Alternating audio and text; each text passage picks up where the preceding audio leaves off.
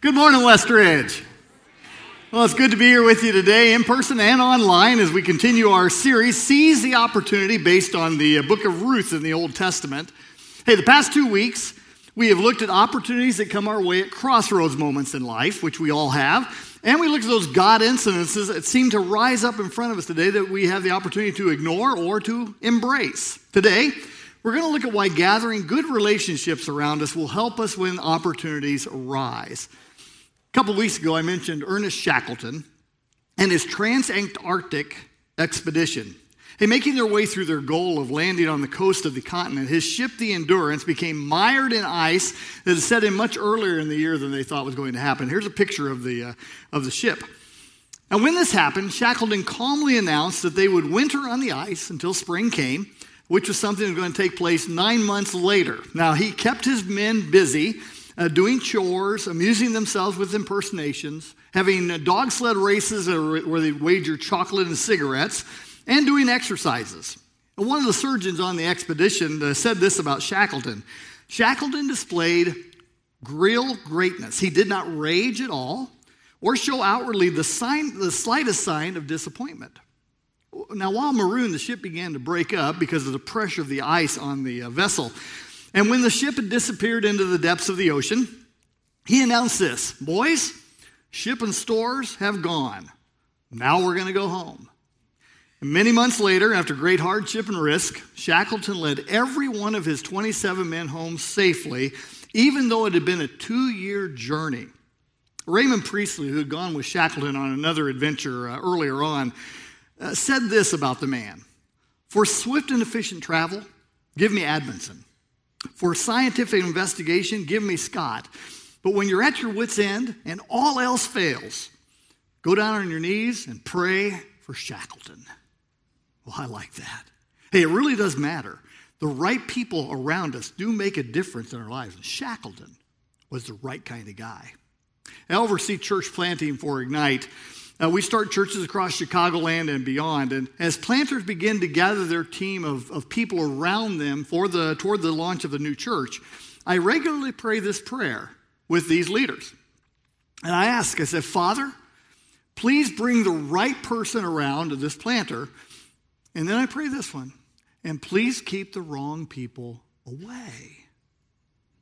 Here's the reality the right people around us make all the difference in the world. It's important to have them there. So, what kind of relationships do we need in place as we follow Jesus? Chapter 3 of the book of Ruth uncovers some very critical qualities revealed in the relationship that Ruth had with her mother in law, Naomi.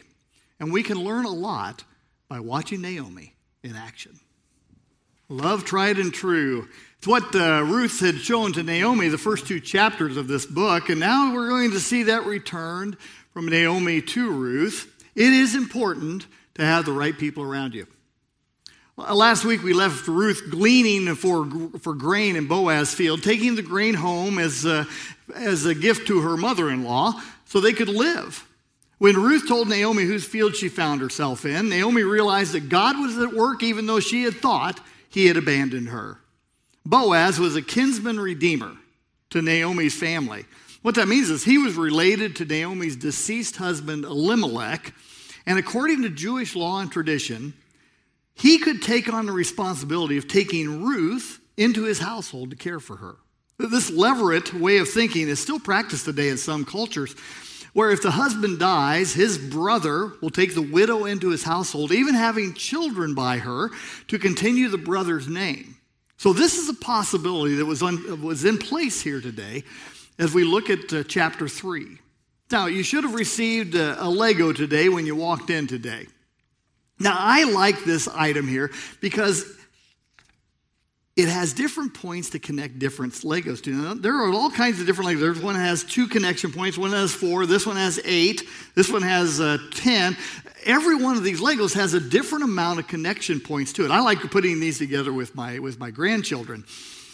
And I look at these as a picture of what our lives are like.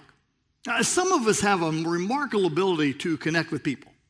Uh, we can connect with multiple people, have multiple relationships that bless our lives. Others of us, we have one or two connection points with our lives that we, we, we count as these people t- talking into our lives, and we trust these people to guide us. But whether we have a lot of connection points or a few connection points, every one of us have a limited number of connection points. And the people we put into contact with our lives really affect our lives. And that's why it's so important to connect the right people to our lives. We're going to look at that today with the life of Naomi. She was that type of person for Ruth. So the question is what does the right kind of person look like? What kind of people do we want around us? Well, I think first of all, we need people who can see what we don't see. Uh, opportunities are not always obvious to our eyes. And whether we're looking in the wrong direction or we're distracted by something that's uh, coming our way, it does help to have someone we trust looking out for us. So last year we were traveling through uh, Smoky Mountain National Park in this vehicle here. Huh? It was pretty sweet. It really was. We were following my son and daughter in law and the two kids in their vehicle, looked just like this, except it was a four seater. And, and Jared was in front of us. And all of a sudden he did this. He pointed out the window. Now, I'm not always compliant, but I thought, okay, I'll pull over. So I pulled over. I didn't know what he was looking at. So we sat there and he kept on going down the road. I'm thinking, well, what was that all about? And all of a sudden, Darla saw this. Yeah, yeah. Uh, we saw a black bear. Somehow, Jared, going along 40, 50 miles an hour, had spotted that black bear. He couldn't pull over, but we did. And because he saw what we didn't see, we were able to see that bear. He got about 20 feet away from us, which is when my wife said, Okay, I think it's time to pull out now, okay? You'll understand that, right? But oh, it was so cool. He saw what I didn't see. Now, for our, our story today, it's been a little while since ch- between chapter 2 and 3. Ruth had gleaned in Boaz's field during the wheat and barley harvests both, and harvest time was completed now.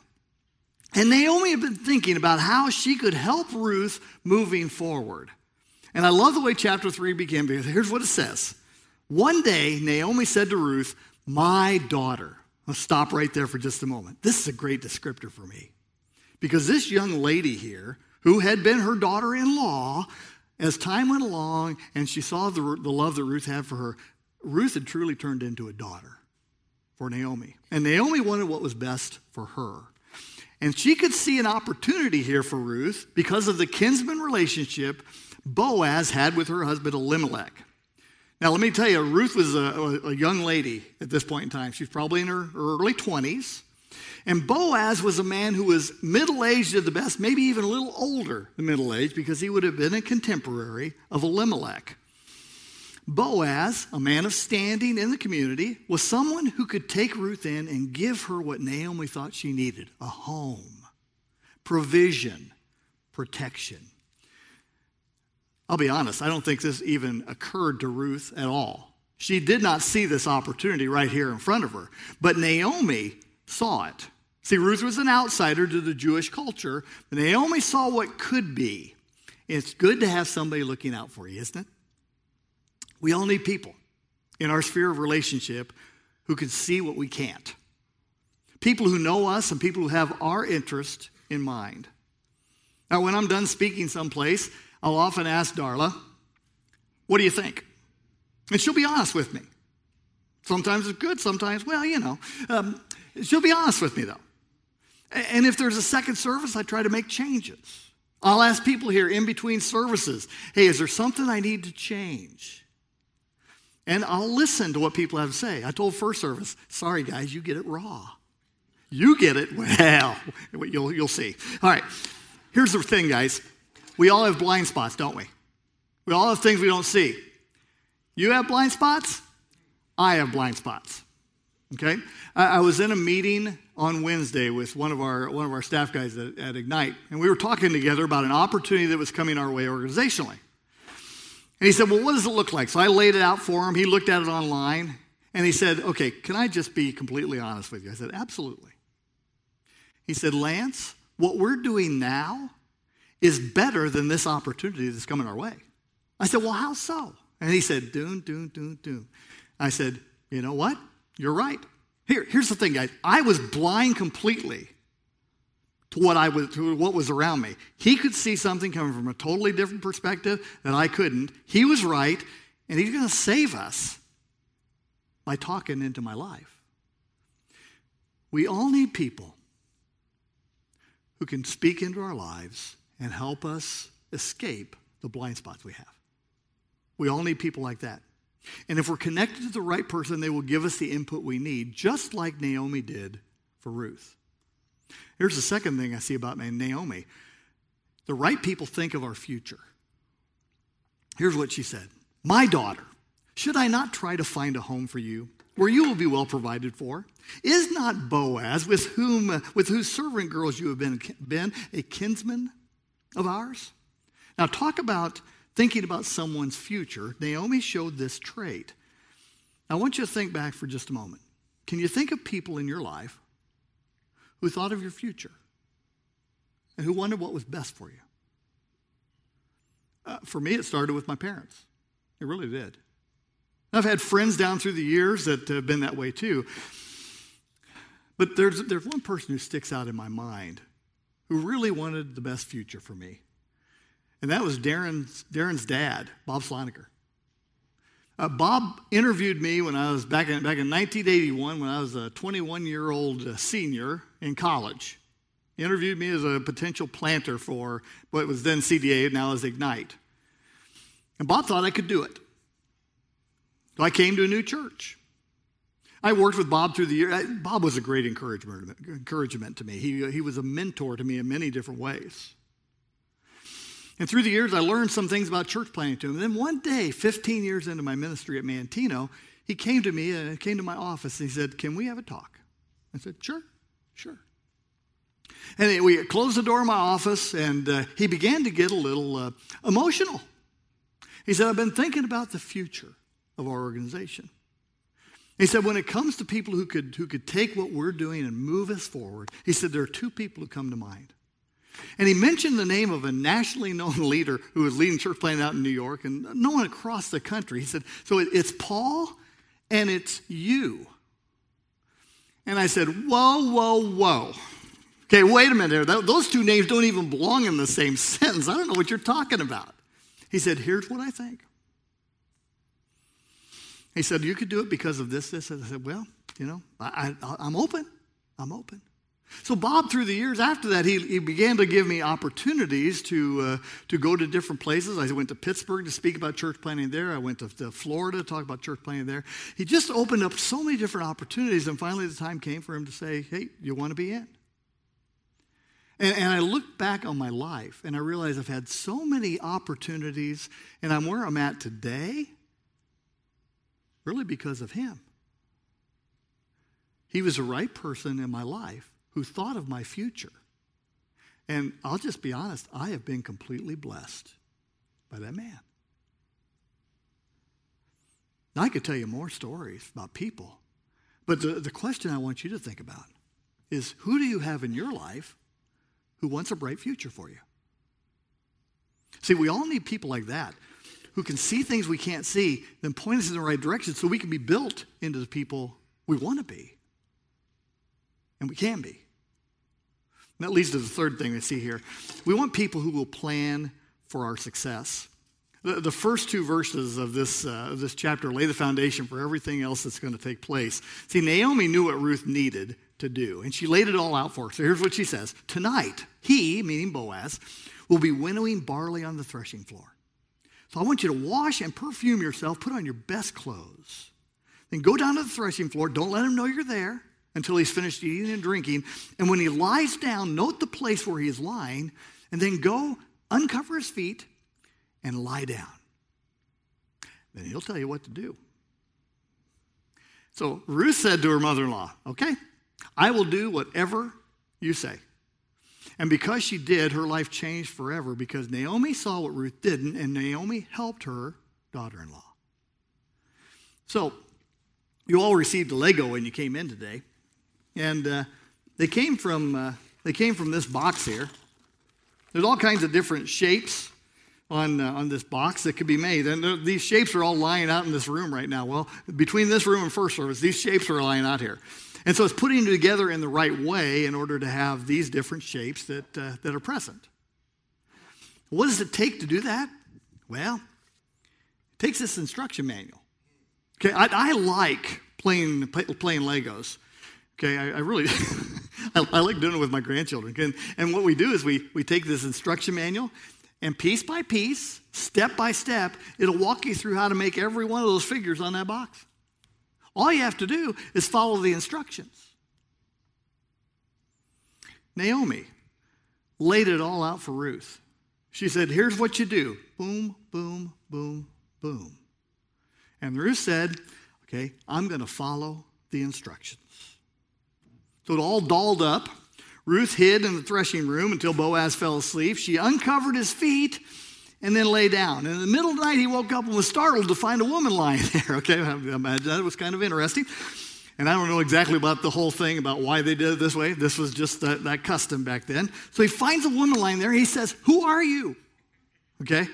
And Ruth told him exactly what Naomi told her to say I am your servant Ruth. Spread the corner of your garment over me, since you are a kinsman redeemer. Now, Boaz knew exactly what that meant. Now, he hadn't been thinking this way either, I don't believe.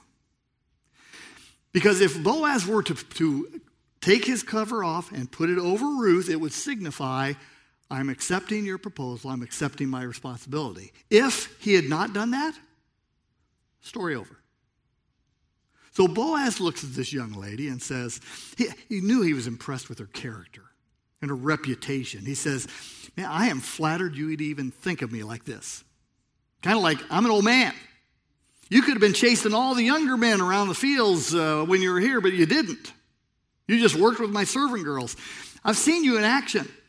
And I'll tell you what, I will do what you ask. However, okay, there's a however in this one. He said, there is another guy closer in line, kinsman redeemer wise, than me.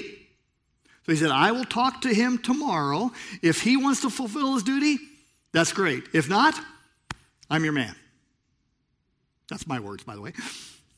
Ruth stayed there till early in the morning. Boaz sent her home with a large gift of barley, saying, I want you to, don't want you to go home to Naomi empty handed.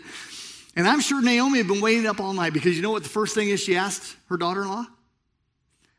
How'd it go? Right? I mean, we do the same thing, right? Okay. How'd it go? How'd it go, my daughter? And Ruth told her all that happened and gave her the gift from Boaz, which was a lot of grain. And here's what Naomi, Naomi responded The man will not rest until the matter is settled today. In other words, he's going to do something. Hey, when it comes to having right per- the right person in your corner, Ruth had it covered with Naomi. Because Naomi could not only see opportunity staring Ruth in the face, she laid out a perfect plan for implementation. And all Ruth had to do was take the step. Now, I tell you what, it took courage to put yourself out there, okay? Because that's what it took. But Ruth took the step, and together they not only saw, but they seized an opportunity. And working together with the right people can be an incredible experience. I can remember 10 of us lifting the baptistry into place at, at, the Christian Church of Manteno. When we were building a new building, it took 10 people to lift that thing up and lower it into the cradle that had been built for it. And we lowered it into place and we just stood there for a moment. And I prayed with all the guys about the lives that would be changed because of, for, of welcoming Jesus in those waters. Magical moment. I love seeing, seeing what has happened in Nicaragua as houses and other structures are built to help those in need. And I know it isn't easy work.